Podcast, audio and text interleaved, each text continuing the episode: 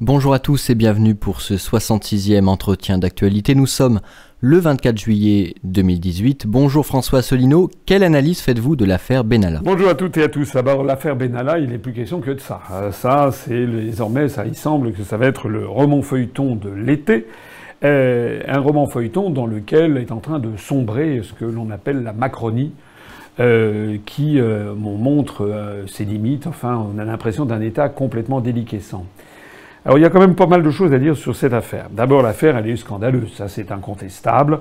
Voilà un monsieur sorti d'un chapeau, pas tout à fait d'un chapeau d'ailleurs, puisqu'on a appris qu'il avait été euh, auprès du délégué interministériel de l'outre-mer pendant quatre mois où il semble-t-il n'a rien fait. Après ça, il a été dans l'équipe de campagne de monsieur Macron euh, pendant la présidentielle. Après ça, enfin avant ça, il avait été, je crois, euh, chauffeur de, l'inénarrable Arnaud Montebourg, le ministre chargé du redressement industriel, et il avait fait un accident, et puis le ministre avait vu avec effarement son chauffeur prendre la poudre d'escampette avec la, la, voiture. Donc il avait dit que c'était un délit de fuite, donc Montebourg l'avait viré. Alors c'est sur ce fait d'armes probablement qu'il avait été donc promu à la, à la protection de M. Macron dans l'équipe de campagne.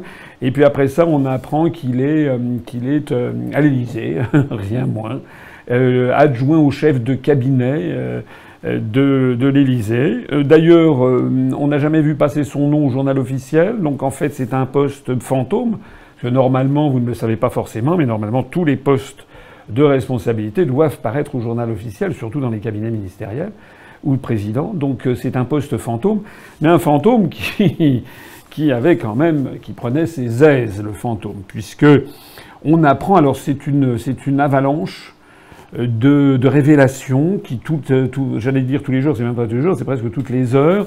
C'est un petit peu comme une espèce de furon qu'on appuie dessus, puis il y a du pu qui sort. On, tout, toutes les deux heures, on apprend un truc nouveau. Alors paraît-il que ce monsieur, euh, dont on ignore d'ailleurs quels sont les diplômes exactement, on ignore exactement quelle est sa véritable identité, euh, eh bien ce monsieur donc euh, gagnait plus de 10 000 euros par mois, c'est-à-dire plus qu'un inspecteur général des finances en exercice, ce que je ne suis pas.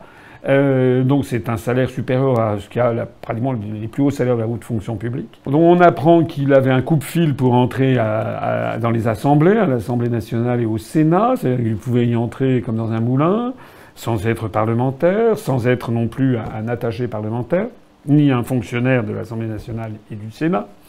On apprend également donc qu'il a été habilité secret défense, ce qui est quand même beaucoup. Ça veut dire qu'il avait accès potentiellement à tous les télégrammes diplomatiques secret défense qui circulent notamment entre les ambassades de France, le département du Quai d'Orsay, le ministère de la Défense, etc. On apprend également qu'il avait euh, une voiture de fonction. On apprend euh, qu'il était logé au Quai Branly dans, des, dans une dépendance euh, du, euh, enfin de, de, l'Élysée, enfin des locaux appartenant à l'État, là même où euh, François Mitterrand avait logé le fruit de ses amours coupables, Mazarine Pinjot. on apprend que ce monsieur Benalla a demandé de faire réunir deux appartements pour avoir un 200 mètres carrés qui est Branly, c'est quand même un des quartiers les plus chics de Paris, pour ceux qui ne connaîtraient pas Paris. Euh, avec un coût de, de, de, réfection de 180 000 euros. Et puis bien sûr, on apprend, on avait appris, ça c'était le fait générateur de toute cette opération, de toute cette affaire, que ce monsieur à ses heures perdues, eh bien, euh, interprétait de, à, sa, façon le, slogan, vous vous rappelez, de Macron pendant l'élection présidentielle, pensez printemps, les amis, ben lui c'était pensez tabassage, les amis. Et voilà, pour se faire la main, sortant de l'Élysée, il allait donner quelques coups euh, de casque ou des coups de, des coups de poing sur des, sur des manifestants. Voilà. Alors, évidemment, l'affaire est scandaleuse. D'ailleurs, nous avons publié rapidement un communiqué à l'UPR en demandant la révocation immédiate de ce monsieur, ce qui a d'ailleurs été fait, mais il ne faut pas que ça s'arrête là.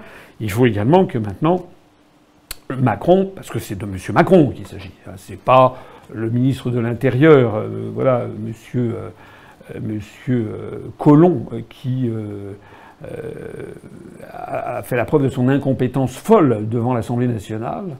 Euh, ça n'est pas non plus. Euh, on a vu le préfet de police, on a vu les, les, fonctionnaires, tout le monde se repasse le mistigris. Pourquoi tout le monde se repasse le mistigris C'est parce qu'en fait, tout le monde sait bien que les ordres venaient de Macron. Voilà le problème. Alors, qu'est-ce qu'on peut tirer de tout ça? D'abord, moi, je trouve qu'il y a quelque chose d'un peu étrange. Euh, c'est que euh, ce sont les médias qui avaient le plus soutenu Macron qui euh, sonnent l'alali dans cette affaire. Toute la presse appartenant à Patrick Drahi, BFM en rajoute, Le Monde, le Huffington Post, enfin tous ceux qui, l'année dernière, pendant deux ans avant l'élection présidentielle de l'an dernier, avait présenté Macron en disant que c'était une espèce de parangon de vertu. Macron, c'était le nouveau monde, vous vous rappelez, qui arrivait, c'était le chevalier blanc, on allait voir ce qu'on allait voir. Bah, en effet, on, voit. Mais ce qui est bizarre, c'est comment se fait-il que il y a beaucoup de choses qui sont sorties sur Macron, je vais revenir dans un instant, qui n'ont jamais euh, débouché. Et que là, d'un seul coup, les grandes orgues se mettent en œuvre pour, en fait, démolir Macron avec les très grands médias du pays. Ça, c'est un point qui euh, est intéressant sur lequel je reviendrai tout à l'heure. On peut retenir quoi pour l'instant? Ben, D'abord, la première chose que l'on voit, c'est quand même le caractère profondément malhonnête et même mafieux de Macron et d'une partie de son entourage. C'est tout ce que je viens de, répéter euh, sur les, agissements de, Benalla, pas seulement de Benalla, parce qu'il y a également des comparses qui ont été en, entendus, mis en examen. Euh, tout ceci euh, témoigne de, comportements euh, mafieux, qui d'ailleurs ne sont pas sans lien avec ce que l'on a vu certains députés de, En Marche il y a quelques mois, qui avaient, il y en avait un qui avait, je crois, quasiment fait une fracture du crâne à un député socialiste. Il y en a une autre, c'était une femme qui avait mordu au sang quasiment, je crois, un chauffeur de taxi. donc on est quand même, on a quand même affaire à des gens un peu bizarres. Euh, mais il y a un problème sur, euh, euh, j'allais dire, ce petit microcosme. Les Français le sentent bien. En fait, les Français ont bien compris que M. Benalla, avec ses son comportement, n'a pas sa place dans un palais de la République, a fortiori auprès du chef de l'État. La deuxième chose, c'est qu'il y a des liens bizarres entre toutes ces personnes. D'abord, entre Benalla et puis euh, un garde du corps, c'est lui qui a représenté un garde du corps euh, d'origine, euh, je crois, congolaise, qui s'appelait Macao, lequel Macao, très proche du président de la République, mesurant, paraît-il, 2 mètres 13 et 1 mètre, et, pesant quelque chose comme 140 kilos, enfin une force de la nature, l'avant-veille ou le surlendemain du, jour où il était reçu à l'Élysée, on, sait, on a des vidéos où il joue, il discute avec avec Jawad, c'est-à-dire celui qu'on a appelé le logeur de Daesh, c'est-à-dire quelqu'un qui a hébergé les, euh, terroristes du 13, du de la fameuse terrible journée du, du 13 novembre à Paris. C'est peut-être une coïncidence, mais enfin c'est quand même curieux, quand même incroyable comme coïncidence d'avoir ce genre de choses. Il y a un problème fondamentalement sur les liens qui existent entre euh, tout ce petit monde et M. Macron, et en particulier entre le M. Benalla et le président de la République. Alors, les rumeurs vont bon train euh, sur toute la sphère Internet et, sur tous les réseaux sociaux, et tout simplement l'homme de la rue, qui se pose des questions. Voilà. Euh, d'ailleurs, euh, c'est pas seulement l'homme de la rue. il y a eu aujourd'hui même, enfin hier soir plus exactement, le, les, dépositions, les auditions devant l'Assemblée nationale de, donc du vieillard de la place, de la place Beauvau, de monsieur euh, de M. Colomb, euh, qui a fait rire tout le monde tellement son audition était, euh, était, était, ridicule. Il y en a une autre audition qui a fait quand même beaucoup d'effets, c'était celle du préfet de police de Paris, Michel Delpech, un grand préfet qui est en fin de carrière, et parce qu'il est en fin de carrière et qu'il va probablement prendre sa retraite dans les semaines qui viennent, a dit ce qu'il pensait d'une façon qu'on, n'a jamais vue dans l'histoire de la République, puisqu'il a parlé euh, de, euh, s'agissant euh, de cette affaire Benalla, de copinage malsain. Qu'est-ce que ça veut dire copinage malsain de Alexandre Benalla avec, bah, avec le chef de l'État? Alors il y a une atmosphère crépusculaire qui s'est répandue dans les allées du pouvoir et qui vient en fait au surplus de beaucoup d'autres affaires. On pourrait dire d'une certaine façon que c'est la goutte d'eau qui fait déborder le, vase, euh, le vase de nuit, hein, le pot de chambre quasiment, parce que c'est il y, a, beaucoup, beaucoup, beaucoup d'affaires sordides maintenant qui euh, remontent à l'élection présidentielle de Macron, dont je rappelle que c'était à peine il y a plus d'un an. Je vais rappeler ici euh, rapidement, mais l'affaire Colère. K-O-H-L-E-R. C'est pas quelqu'un qui est en colère, c'est un monsieur qui s'appelle Monsieur Colère, qui n'est pas connu du grand public, qui a été directeur adjoint du cabinet de Macron lorsqu'il était ministre des Finances et qui est l'actuel secrétaire général de la présidence de la République, c'est-à-dire un poste tout à fait éminent. C'est celui qui annonce la composition du gouvernement sur le perron de l'Élysée lorsqu'il y a un changement de gouvernement. Ben, ce monsieur Colère est sous le coup d'une. Alors je ne sais pas si c'est mis en examen ou pas mis en examen, on finit par s'y perdre, mais enfin, de soupçons de, de conflit d'intérêts parce qu'il a une partie de sa famille qui est liée avec des armateurs. Il avait été mêlé à des, contrats avec des armateurs, avec STX, avec je ne sais plus quoi, euh, en France. Et donc, il y a un soupçon de, conflit d'intérêts, pour ne pas dire euh, d'enrichissement euh, familial, sur des sujets qu'il a eu à traiter en tant que haut fonctionnaire. Il y a eu l'affaire des comptes de la campagne, la campagne présidentielle. Je rappelle qu'actuellement, il y a quand même des sommes inexpliquées dans le compte de la campagne présidentielle de M. Macron.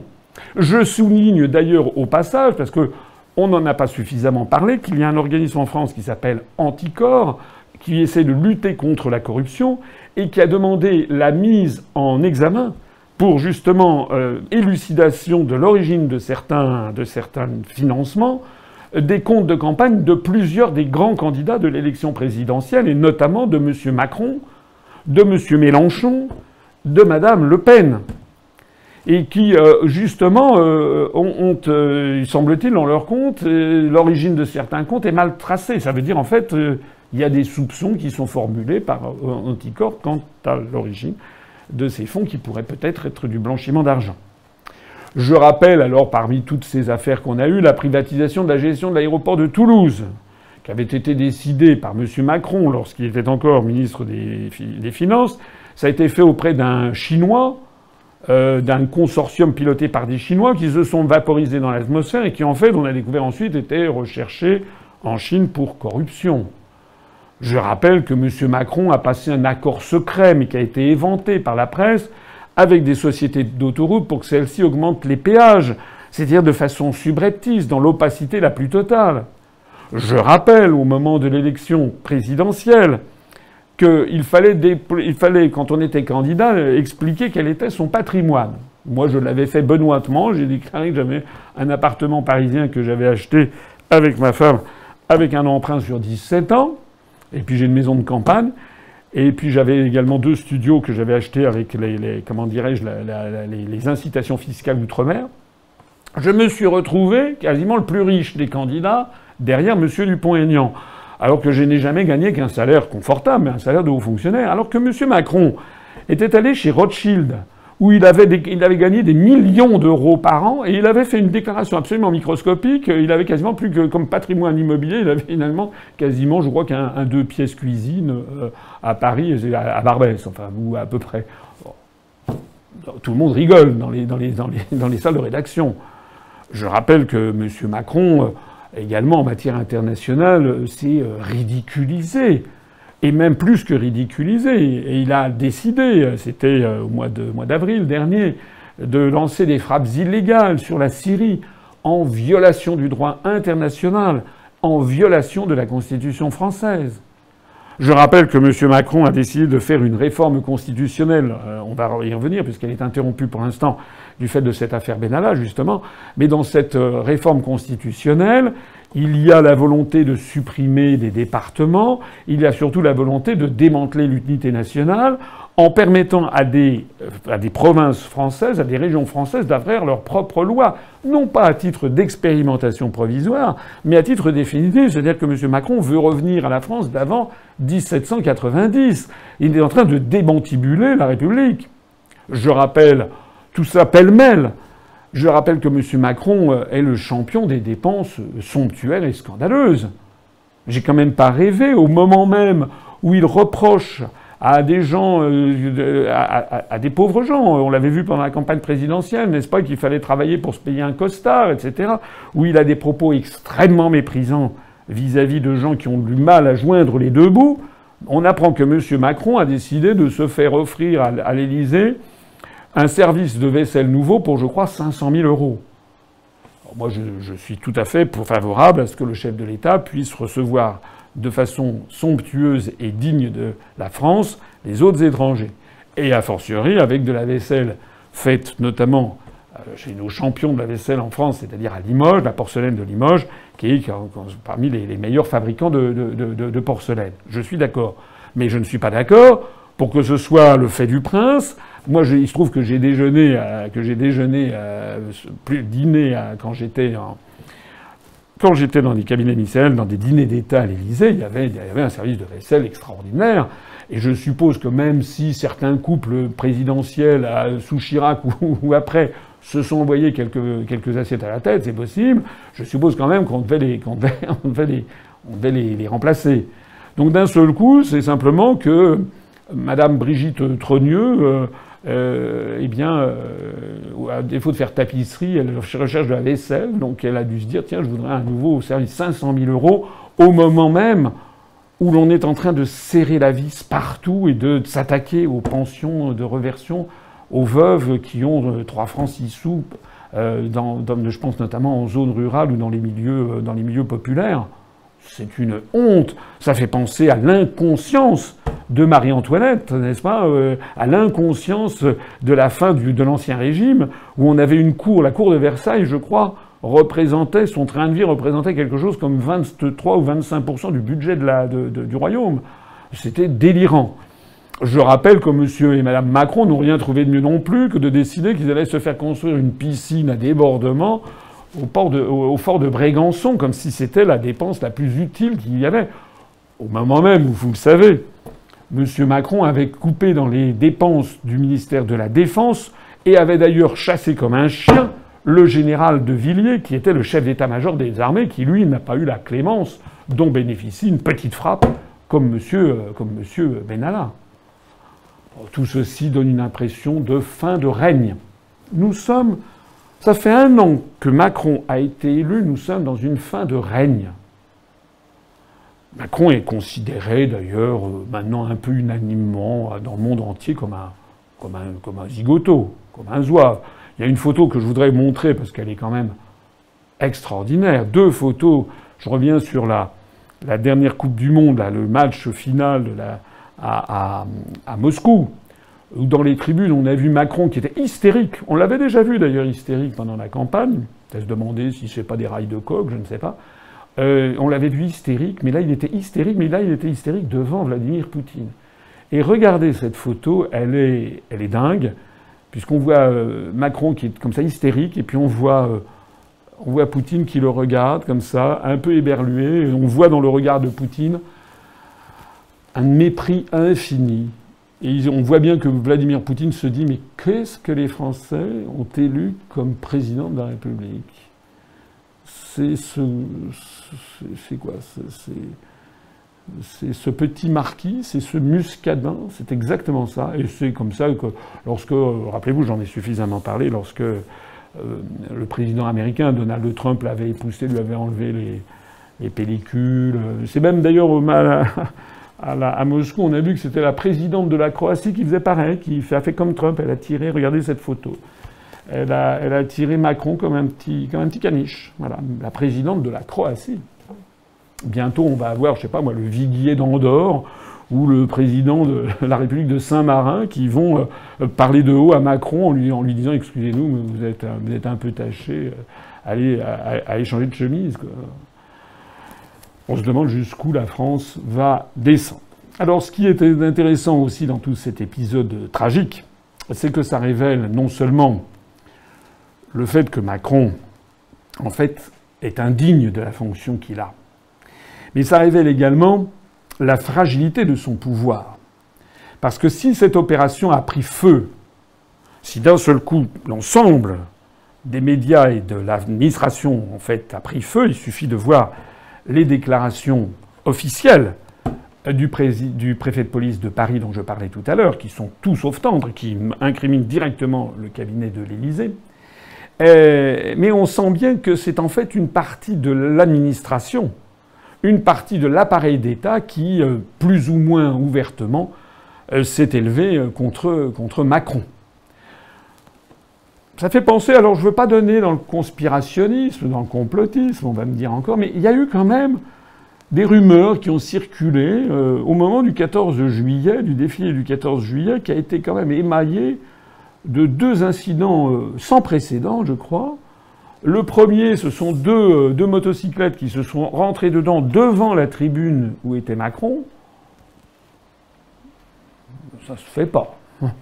Des gens qui sont normalement triés sur le volet pour savoir faire des exercices, c'est même pas de, de la virtuosité, mais qui se rentrent dedans, euh, devant Macron. Franchement, euh, quel symbole de, dérèglement de l'État, d'abandon. Euh.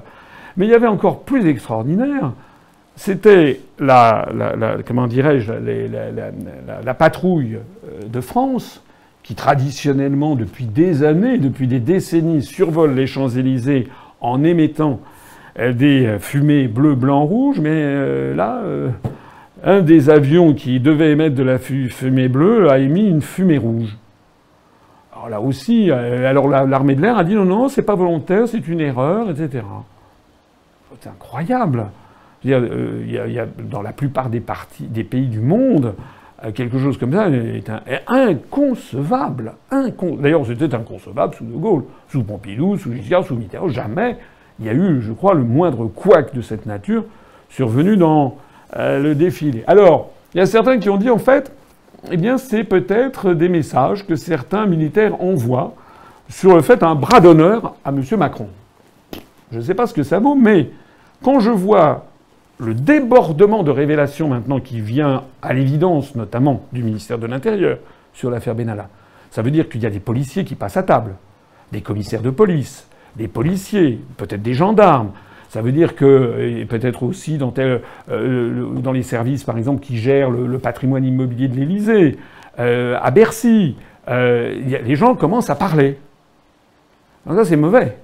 Ça, c'est mauvais parce que ça veut dire que l'appareil d'État est en train de s'élever contre Macron, qui est considéré non seulement comme un enfant gâté, mais quelqu'un dont les dérèglements personnels vont jusqu'à vouloir des décisions, prendre des décisions un peu, c'est un peu ubu, uburois. Il paraît que selon des, alors on ne sait plus ce qui est vrai ou faux ou pas vrai, mais il paraît qu'il y a parmi les informations qui circulent, il aurait voulu, euh, il aurait voulu que M. Benalla, avec déjà nanti de plus de 10 000 euros par mois, d'un port d'armes, de secret défense, d'un appartement de 200 mètres carrés, etc., il aurait voulu que par ailleurs il devint sous-préfet, euh, voilà, et pourquoi pas, et pourquoi pas Miss Monde aussi. Enfin, c'est euh, incroyable. Ça fait penser en fait au bas empire romain, où euh, c'était quoi? C'était Caligula, je crois, qui avait voulu que son cheval devienne consul. Vous vous rappelez? Enfin, je sais pas si vous vous rappelez, mais c'est un peu ça, quoi. voilà. C'est pas tout. Ce que l'on constate aussi, c'est que Macron est seul, en fait. Il se retrouve seul en première ligne. Monsieur Édouard Philippe, qui a le charisme d'un bulot, euh, a disparu de la circulation. Enfin, il n'était jamais vraiment apparu. Mais le parti de Macron En Marche, ils sont où les En Marche? Ils sont où? Où sont les personnalités fortes de ce mouvement qui sauraient trouver les mots justes pour défendre le président de la République? Euh, On ne sait pas. C'est certainement pas l'ancien questeur Thierry Solaire, vous savez, ce qui était aux Républicains, qui était passé en marche, euh, qui euh, pourra venir à l'aide, puisqu'il est maintenant sous euh, le coup de mise en examen pour détournement de fonds publics, etc., etc., etc. Ce Thierry Solaire, vous savez, qui avait créé les, constructifs. il avait quitté les républicains, les constructifs. En fait, il être là pour s'en mettre plein les poches. Voilà. C'est une atmosphère sordide. On a vu donc là une espèce de pataquès depuis plusieurs jours. Euh, on est, je sais même pas comment. Moi, on a rarement vu ça, hein, je pense.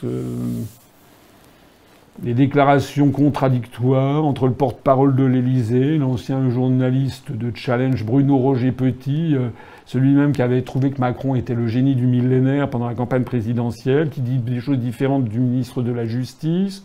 On a vu que le ministre de l'Intérieur dit qu'il ne connaissait pas du tout Alexandre Benalla.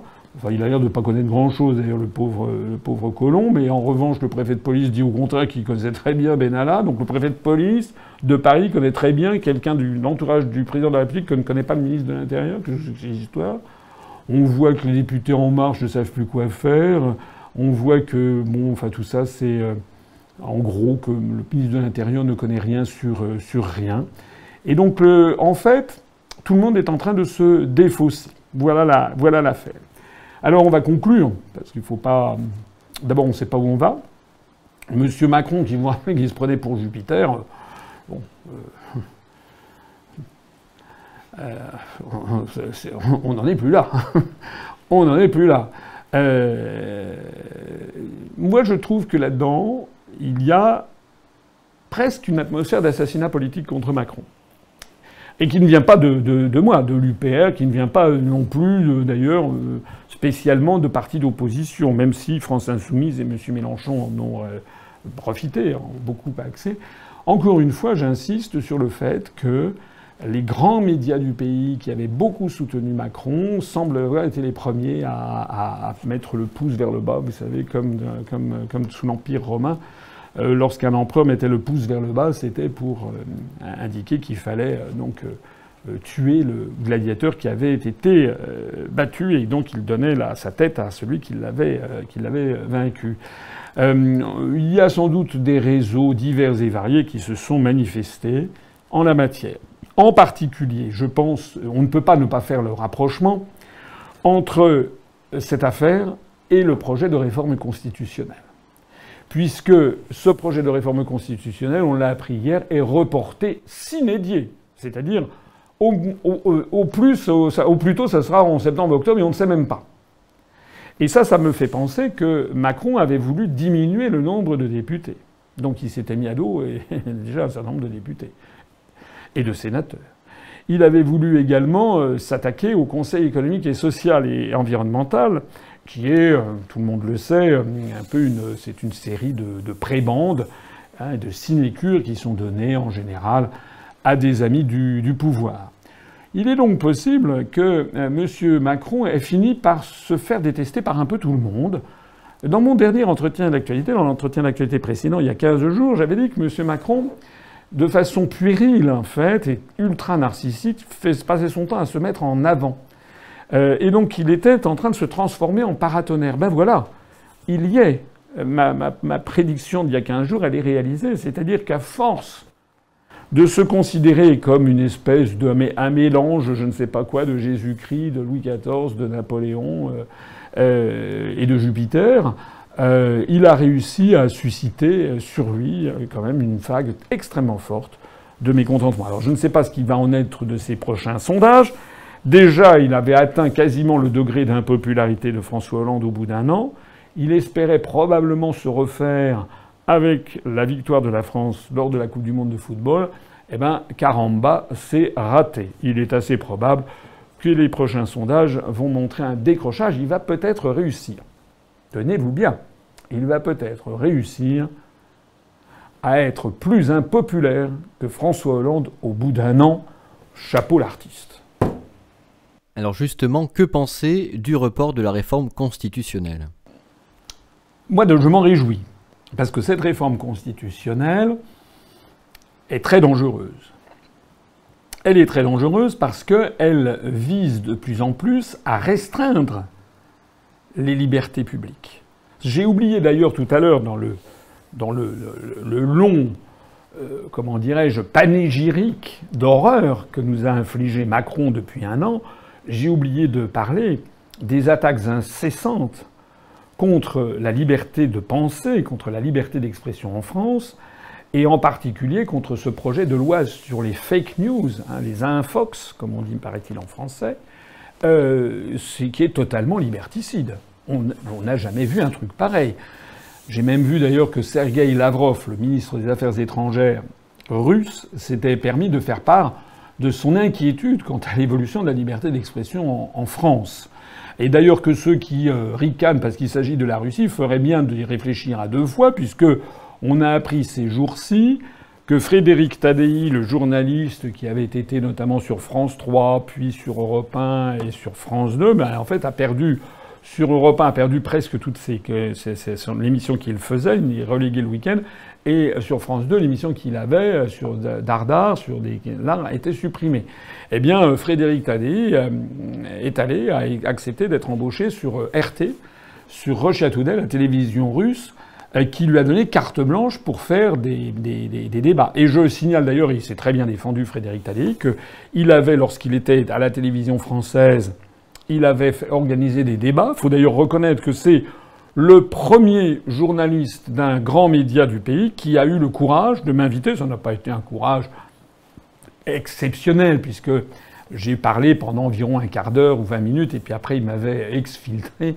Que c'était mais enfin, c'était quand même un courage qui mérite d'être salué, puisque c'était la toute première fois qu'il acceptait de me, euh, qu'il m'invitait, euh, qu'il m'invitait.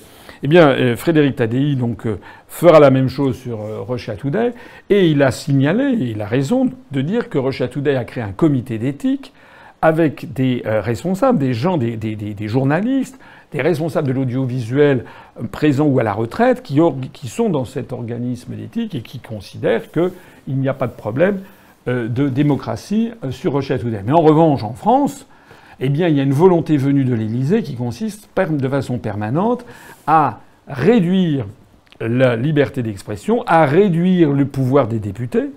Donc c'est ça qu'il y avait dans cette réforme constitutionnelle.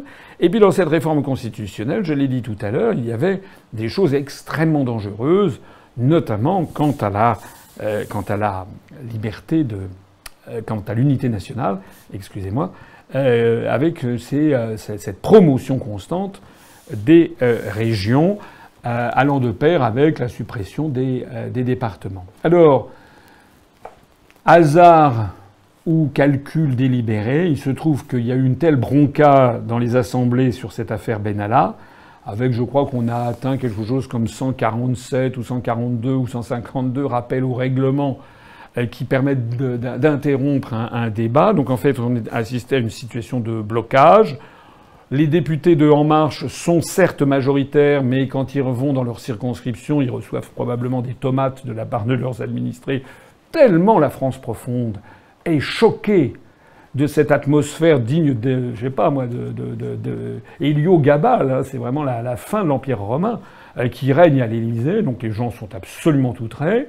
Euh, et donc même les députés En Marche, ils commencent à, raser les murs. Voilà. Résultat, il y a eu un tel blocage que donc la réforme est reportée, comme je l'ai dit tout à l'heure, sinéliée, c'est-à-dire que peut-être même elle va, elle va passer à la trappe. En attendant, elle est reportée, il faut s'en réjouir. Quelles sont les dernières évolutions sur le Brexit? Alors là, on, sort de la scène politique française, on retourne chez nos amis d'outre-Manche. Il s'est passé quelque chose de très important ce week-end dernier. Il y a eu le ministre du Brexit.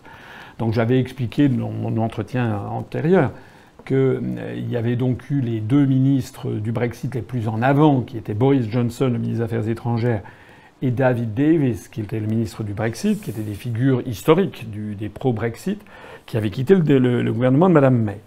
Elle a nommé à leur place d'autres personnalités, et notamment comme ministre du Brexit, un jeune ministre qui s'appelle Dominique Raab, qui était lui-même partisan du Brexit, parce que j'ai bien souligné, je l'ai écrit d'ailleurs dans des analyses que j'ai publiées sur le site, j'ai bien souligné que euh, il y avait, euh, euh, dans le gouvernement de Madame May des, des, choux et des carottes. C'est-à-dire qu'il y a des partisans du Brexit et d'autres qui ne le sont pas. C'est ce qui fait la fragilité intrinsèque du gouvernement de Madame May. Mais ce qui vient de se passer, c'est que le nouveau ministre du Brexit a fait une interview, a donné un entretien euh, au Daily Telegraph, enfin au Sunday Telegraph, ou la version euh, du week-end du Telegraph, donc ce très grand journal britannique euh, conservateur, euh, très anti, enfin plutôt anti-européen, qui avait appelé à voter pour le Brexit. Euh, et dans ce journal, eh bien, le ministre du Brexit a indiqué que si la Commission européenne, avec le commissaire français Michel Barnier, qui est en charge justement des négociations sur le, Brexit, que si la Commission européenne fait, fait preuve d'inflexibilité, notamment sur les négociations qui ont lieu sous l'empire de l'article 50 du traité de l'Union européenne pour aboutir à un accord de sortie et tout spécialement l'accord commercial, Eh bien que si la Commission européenne ne bougeait pas d'un poil, à ce moment-là, les Britanniques refuseraient de verser à l'Union européenne les quelques 39 milliards de livres sterling, c'est-à-dire à peu près 43,7 milliards d'euros que le Royaume-Uni doit donner à l'Union européenne. Alors je renvoie les personnes intéressées par les détails au dossier que j'ai mis en ligne il y, a, 48 heures sur notre site, euh, où ils trouveront tous les détails. Je rappelle quand même au passage que cette somme que le Royaume-Uni doit donner n'est pas due au Brexit, est due au fait que le Royaume-Uni appartenait à l'Union européenne. Il s'agissait en fait d'engagements pluriannuels qui avaient été pris par le gouvernement de David Cameron sur la période de 7 ans allant de 2014 à 2020. Et donc les Britanniques sortant plus tôt, la, Commission européenne a dit attendez, vous nous aviez promis de, l'argent tous les ans pendant 7 ans, vous sortez plus tôt, donc au moment où vous sortez, vous allez nous donner l'argent que vous auriez dû nous donner les deux dernières années. C'est ça, la prétendue facture très salée du Brexit dont parlait M. Juncker. Alors je rappelle qu'un certain nombre de grands médias en France ont fait croire aux Français que le fait de sortir de l'Union européenne valait des amendes considérables. Alors que si on y restait, on échappait à ces amendes. Pas du tout. Si le Royaume-Uni était resté dans l'Union européenne, il aurait payé la même somme, sauf qu'il l'aurait échelonné sur les deux dernières années. Donc c'est ça, ça que ça veut dire. Et au passage, d'ailleurs, il faudrait, les européistes n'expliquent jamais ce qui se passerait si c'était un pays non pas contributeur net comme euh, la, Grande-Bretagne ou la France euh, ou l'Allemagne qui s'en allait, mais c'était un pays bénéficiaire net comme par exemple la Pologne qui reçoit presque 8 milliards d'euros net de, venant de, de, Bruxelles. Si la Pologne demain décidait de sortir de l'Union européenne, si on applique la même jurisprudence que celle qui est appliquée aux Britanniques, à ce moment-là, ça n'est pas de l'argent que doit donner la Pologne en avance, c'est de l'argent qu'elle doit recevoir en avance. C'est-à-dire qu'il faudrait que l'Union européenne donne 25 ou 30 milliards d'euros à la Pologne pour solde de tout compte. En attendant, en attendant, donc les Britanniques sont entrés dans une partie de bras de fer en disant donc à la Commission européenne, ben voilà, on ne, on ne vous donnera pas un fifre-là si vous faites la mauvaise tête. Alors moi, je me félicite de ça parce que, je suis désolé de me citer, mais c'est quand même ce que j'ai dit depuis des années. De reprenez sur le site internet une conférence que j'ai faite qui s'appelle Le jour d'après. J'avais faite, je me rappelle celle qui est enregistrée, je l'avais présentée au Puy-en-Velay. Euh, chez les Alti-Ligériens, c'est les habitants de la Haute-Loire, c'est une très jolie ville, euh, le Puy-en-Velay. Euh, eh bien, euh, j'avais présenté une conférence qui s'appelait Le jour d'après, et j'expliquais dans cette conférence en 2014, il y a quatre ans, que la France, lorsqu'elle sortira de l'Union européenne, elle sera en position de force parce qu'elle est comme le Royaume-Uni en position de force puisqu'elle devra de l'argent à l'Union européenne. Nous sommes des contributeurs nets. Donc quand vous êtes un contributeur net, quand vous donnez plus d'argent que vous n'en recevez, eh bien c'est vous qui avez le pouvoir, hein, qui paye, commande, comme on dit en français. En anglais, il y a une jolie expression hein, qui est euh, celui qui paye le, jour de cornemuse et celui qui fixe la, la chanson. Voilà. Donc, euh, donc là, ce que j'indiquais il y a quatre ans, eh bien, le gouvernement britannique vient de le mettre en œuvre, c'est-à-dire qu'il vient de dire, il a fait passer le message à Michel Barnier et à, et comment dirais-je, à, l'éthylique de service, hein, M. Drinker, comme on l'appelle maintenant dans le monde entier, on appelle le président de la Commission européenne Jean-Claude Drinker. Hein. Mais non plus Jean-Claude Juncker, ça fait, ça fait vraiment très chic. Hein. Le monde entier euh, ricane de Jean-Claude Drinker et puis de M. Macron euh, avec l'affaire Benalla et, ses, crises d'hystérie, enfin, euh, et ses pellicules sur la, il, faut, il faut aller regarder la presse mondiale. Hein. On est vraiment dans une situation, on est quand même assez, on est assez mal, mal parti. Alors, euh, moi, ce que je vois, c'est que ces informations maintenant ont 72 heures, et c'est le silence radio à Bruxelles. Voilà. Parce qu'à Bruxelles, si jamais le Royaume-Uni mais ça menace à exécution. C'est-à-dire si jamais Londres dit terminé, puisque vous ne voulez pas négocier avec nous, vous n'aurez pas notre argent, ça veut dire que la Commission européenne va quand même se retrouver avec 44 milliards d'euros de manque à gagner et disons chaque année euh, à peu près au minimum 10 à 11 milliards d'euros. Alors c'est très simple, la Commission européenne sera en faillite. Voilà il va falloir qu'ils s'appliquent à eux-mêmes euh, ces viatiques et ces potions amères qu'ils recommandent constamment aux administrations des pays des États membres de l'Union européenne, c'est-à-dire qu'il faudrait qu'ils suppriment des postes de fonctionnaires, euh, qu'ils réduisent, euh, qu'ils augmentent la durée de cotisation des retraites, qu'ils augmentent la durée des parts à la retraite, qu'ils diminuent les frais de fonctionnement de la Commission européenne. On va rigoler. Quelles autres actualités ont retenu votre attention? Alors, les autres actualités, il y en a évidemment plein d'actualités, il faut toujours faire un petit choix. Bon, je dirais quand même, euh, en matière sociale, parce que je ne parle pas suffisamment des questions sociales, il y a eu un, conflit, un conflit euh, euh, social qui est actuellement en cours, qui est dans le nord de la France, avec une société qui s'appelle Happy Chic, qui est en fait une espèce de holding qui a des marques ou des, des, des magasins sous licence, notamment pour du prêt-à-porter masculin. Bon. Euh, eh bien, on a appris que cette société allait euh, licencier 466 personnes parce qu'ils font des restructurations, parce que euh, le processus de décision d'achat, maintenant, de plus en plus de gens achètent par Internet, parce que, voilà, les, donc y a des magasins sous franchise, ça, ça, ça bat un petit peu de l'aile, etc., etc. On ne peut pas s'opposer nécessairement à tout licenciement, c'est la vie des entreprises, c'est normal. Sauf que, sauf que en l'espèce, et c'est un cas, si j'en parle, c'est que c'est un cas malheureusement euh, presque classique, sauf que cette entreprise avait bénéficié de ce fameux crédit d'impôt compétitivité emploi, le CICE, inventé par ce, cet Everest de la pensée économique qui était François Hollande, flanqué de Emmanuel Macron en 2013. C'est-à-dire ce dispositif que Macron a d'ailleurs critiqué lui-même pendant la campagne électorale présidentielle et qu'il a, je crois, plus ou moins enterré, mais ce dispositif qui était censé créer de l'emploi, sauver des emplois, faire de la compétitivité pour les entreprises, a coûté à l'État quelque chose comme 20 milliards d'euros par an pendant 2014, 2015, 2016, 2017, etc., etc. Et en fait, eh bien, toutes les études ont montré qu'en fait, ça n'a servi à rien, ou pas exactement à rien, parce que l'argent, il est bien allé dans les poches de quelqu'un, et c'est essentiellement dans les poches des actionnaires. Donc, le nombre de créations d'emplois ont été quasiment nuls. Eh bien là, on a exactement le cas, puisque dans cette société Happy Chic, elle s'est ramassée 5 millions d'euros, une société, 5 millions d'euros de crédit à impôt, euh, là, le CICE, donc payé par, euh, par vous et moi, hein. Et en revanche, la même entreprise a servi, euh, dans son dernier exercice, 40 millions d'euros à ses actionnaires. Alors, la CGT, le Parti communiste, la CFDT, les syndicats, etc., ont beau jeu, et je les approuve, ont beau jeu de dire que c'est absolument scandaleux, parce que les deniers publics inventés par, encore une fois, ces banquiers d'affaires prestigieux, là, comme Macron, ça sert en fait à donner plus d'argent à ceux qui en ont déjà beaucoup.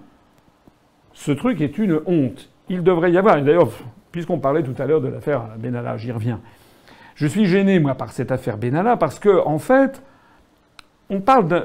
Encore une fois, c'est quand même une affaire aussi scandaleuse soit-elle, aussi scandaleuse soit-elle, c'est quand même une affaire qui est de moindre importance que toutes les énormités que j'ai dit depuis la loi sur les fake news jusqu'au bombardement illégal de la Syrie, en passant par euh, la réforme constitutionnelle, les milliards d'euros dilapidés dans, le CICE, etc.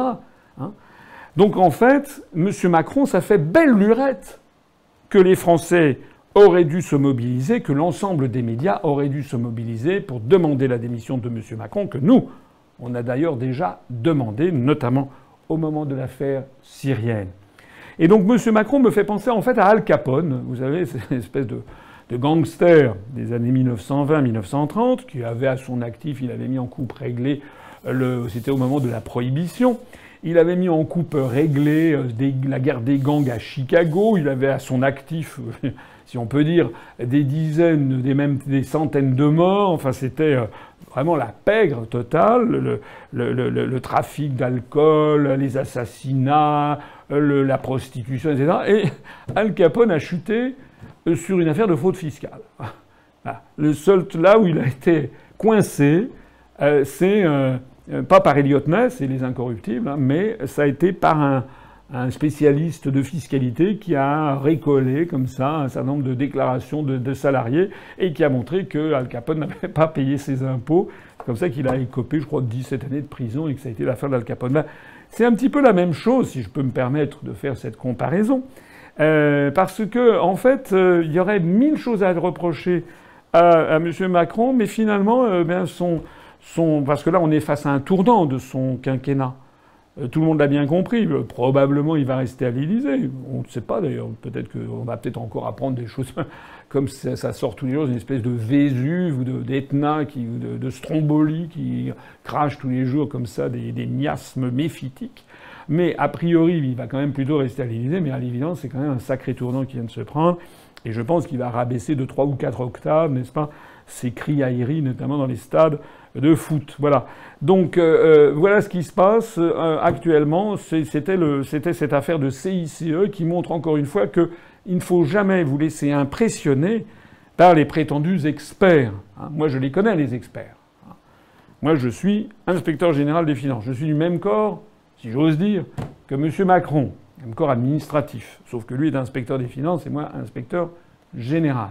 Eh bien, moi, je peux vous dire qu'il en est euh, des inspecteurs généraux des finances, comme des trésoriers payeurs généraux, comme des administrateurs civils, comme des diplomates, comme des préfets, des ambassadeurs, comme des militaires, comme des chefs d'entreprise, comme des pianistes, comme des chauffeurs routiers, comme des, euh, comme des instituteurs, euh, comme des agriculteurs. Ben, il y a la courbe de Gauss, comme on dit. C'est-à-dire qu'il y en a qui sont très très bien, il y en a qui sont moyens, et puis il y en a qui sont des brels. Voilà. Le problème, c'est que Macron appartient à la dernière catégorie.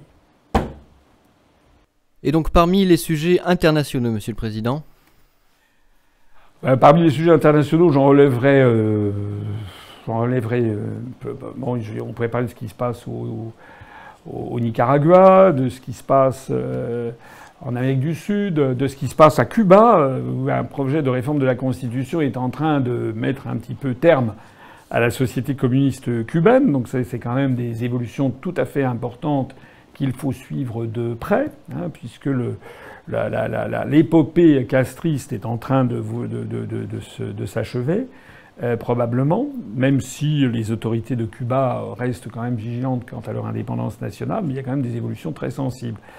Je voudrais euh, peut-être insister davantage sur euh, les, tweets, les messages Twitter que Donald Trump a expédié euh, hier euh, sur l'Iran, des messages tout en majuscules en disant à l'Iran ne, ne, menacez plus jamais les États-Unis, sinon vous serez frappé de je sais pas quoi. Enfin presque, c'était presque sous-entendu, sinon on vous envoie une bombe nucléaire sur le sur le museau. Euh, donc euh, les, gens ont été quand même un petit peu, un petit peu tétanisés par cette nouvelle sortie de, de Donald Trump.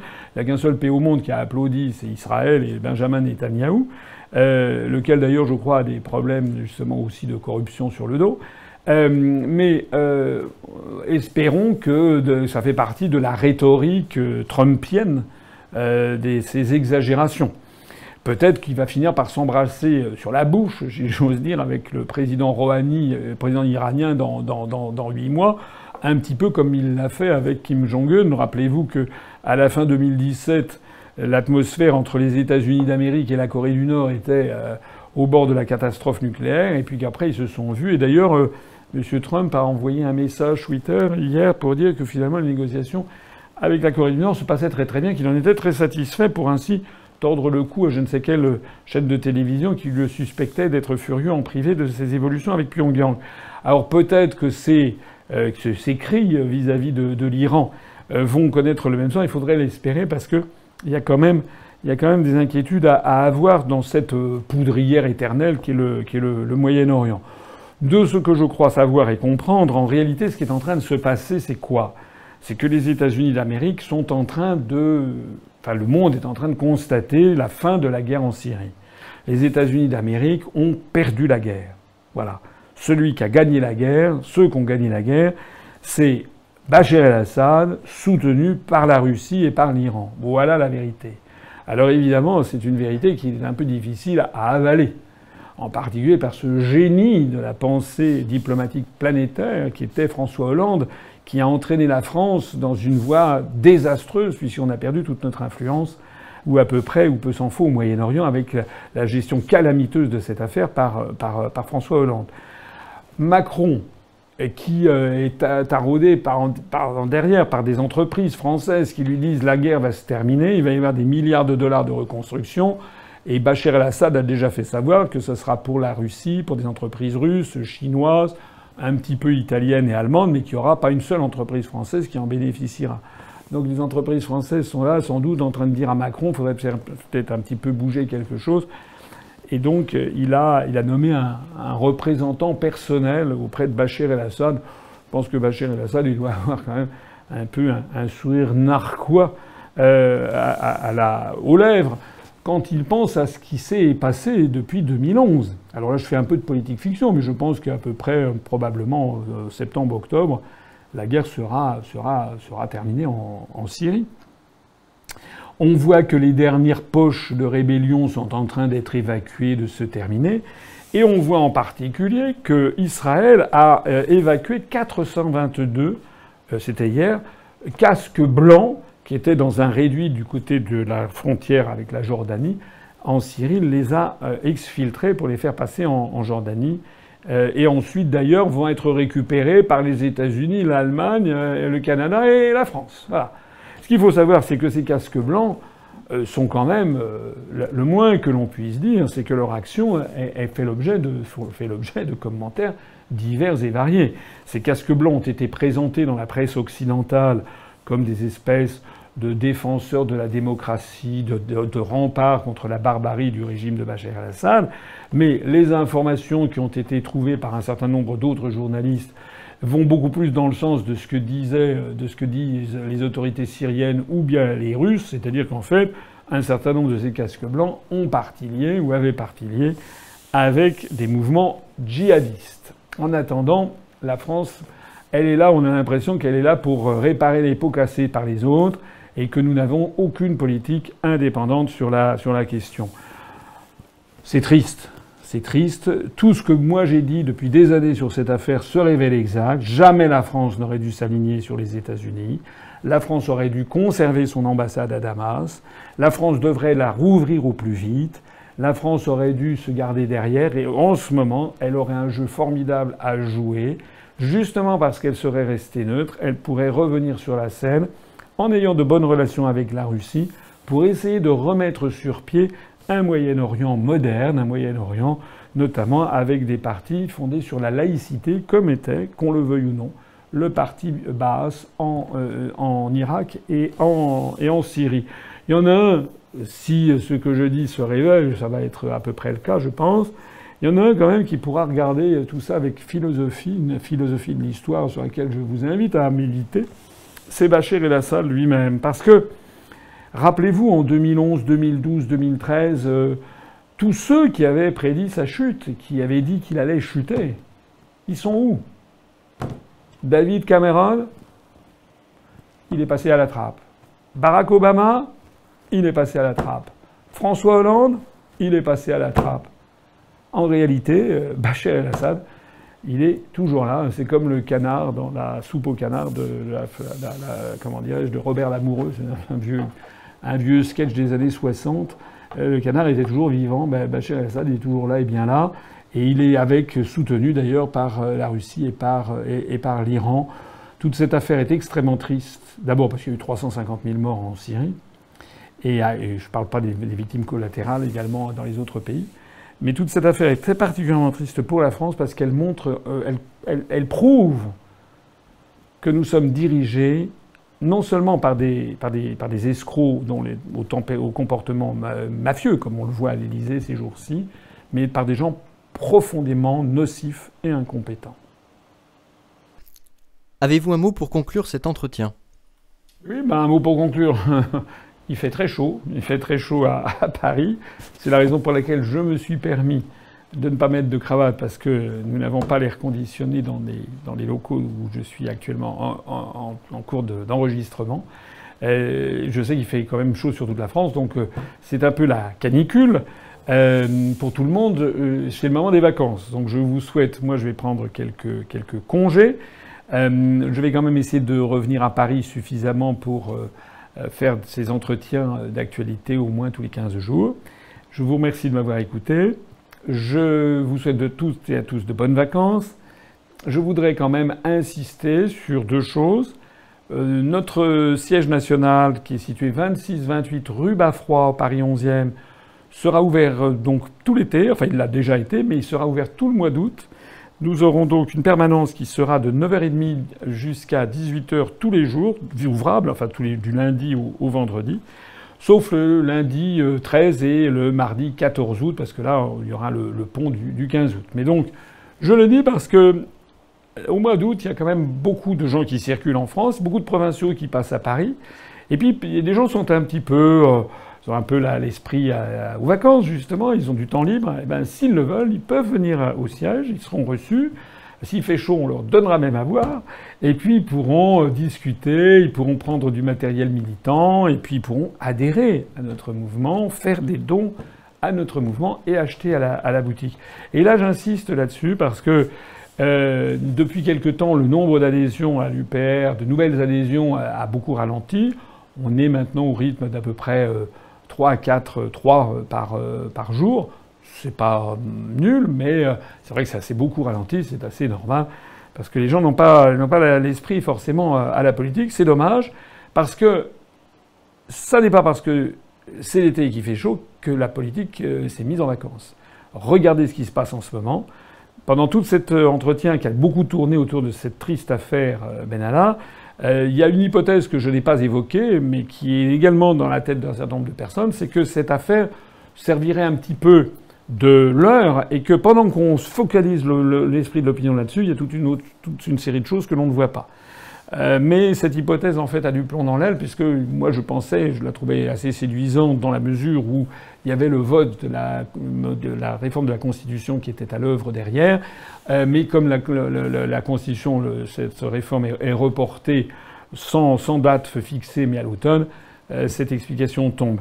Et j'en profite d'ailleurs au passage pour, me, pour dire un, point. J'ai vu une, une, vidéo que je, crois qu'on va mettre ici en, fin, qui est assez hallucinante euh, c'est de Madame Nicole Belloubet, euh, ministre de la Justice, qui au Parlement a expliqué qu'il fallait pas donner trop souvent la parole au peuple, parce qu'il y avait des députés qui avaient dit mais cette réforme constitutionnelle, il faudrait la soumettre au référendum des Français, puisque ça touche à des sujets absolument fondamentaux comme par exemple le nombre de départements, euh, les, des lois différentes selon les régions, etc.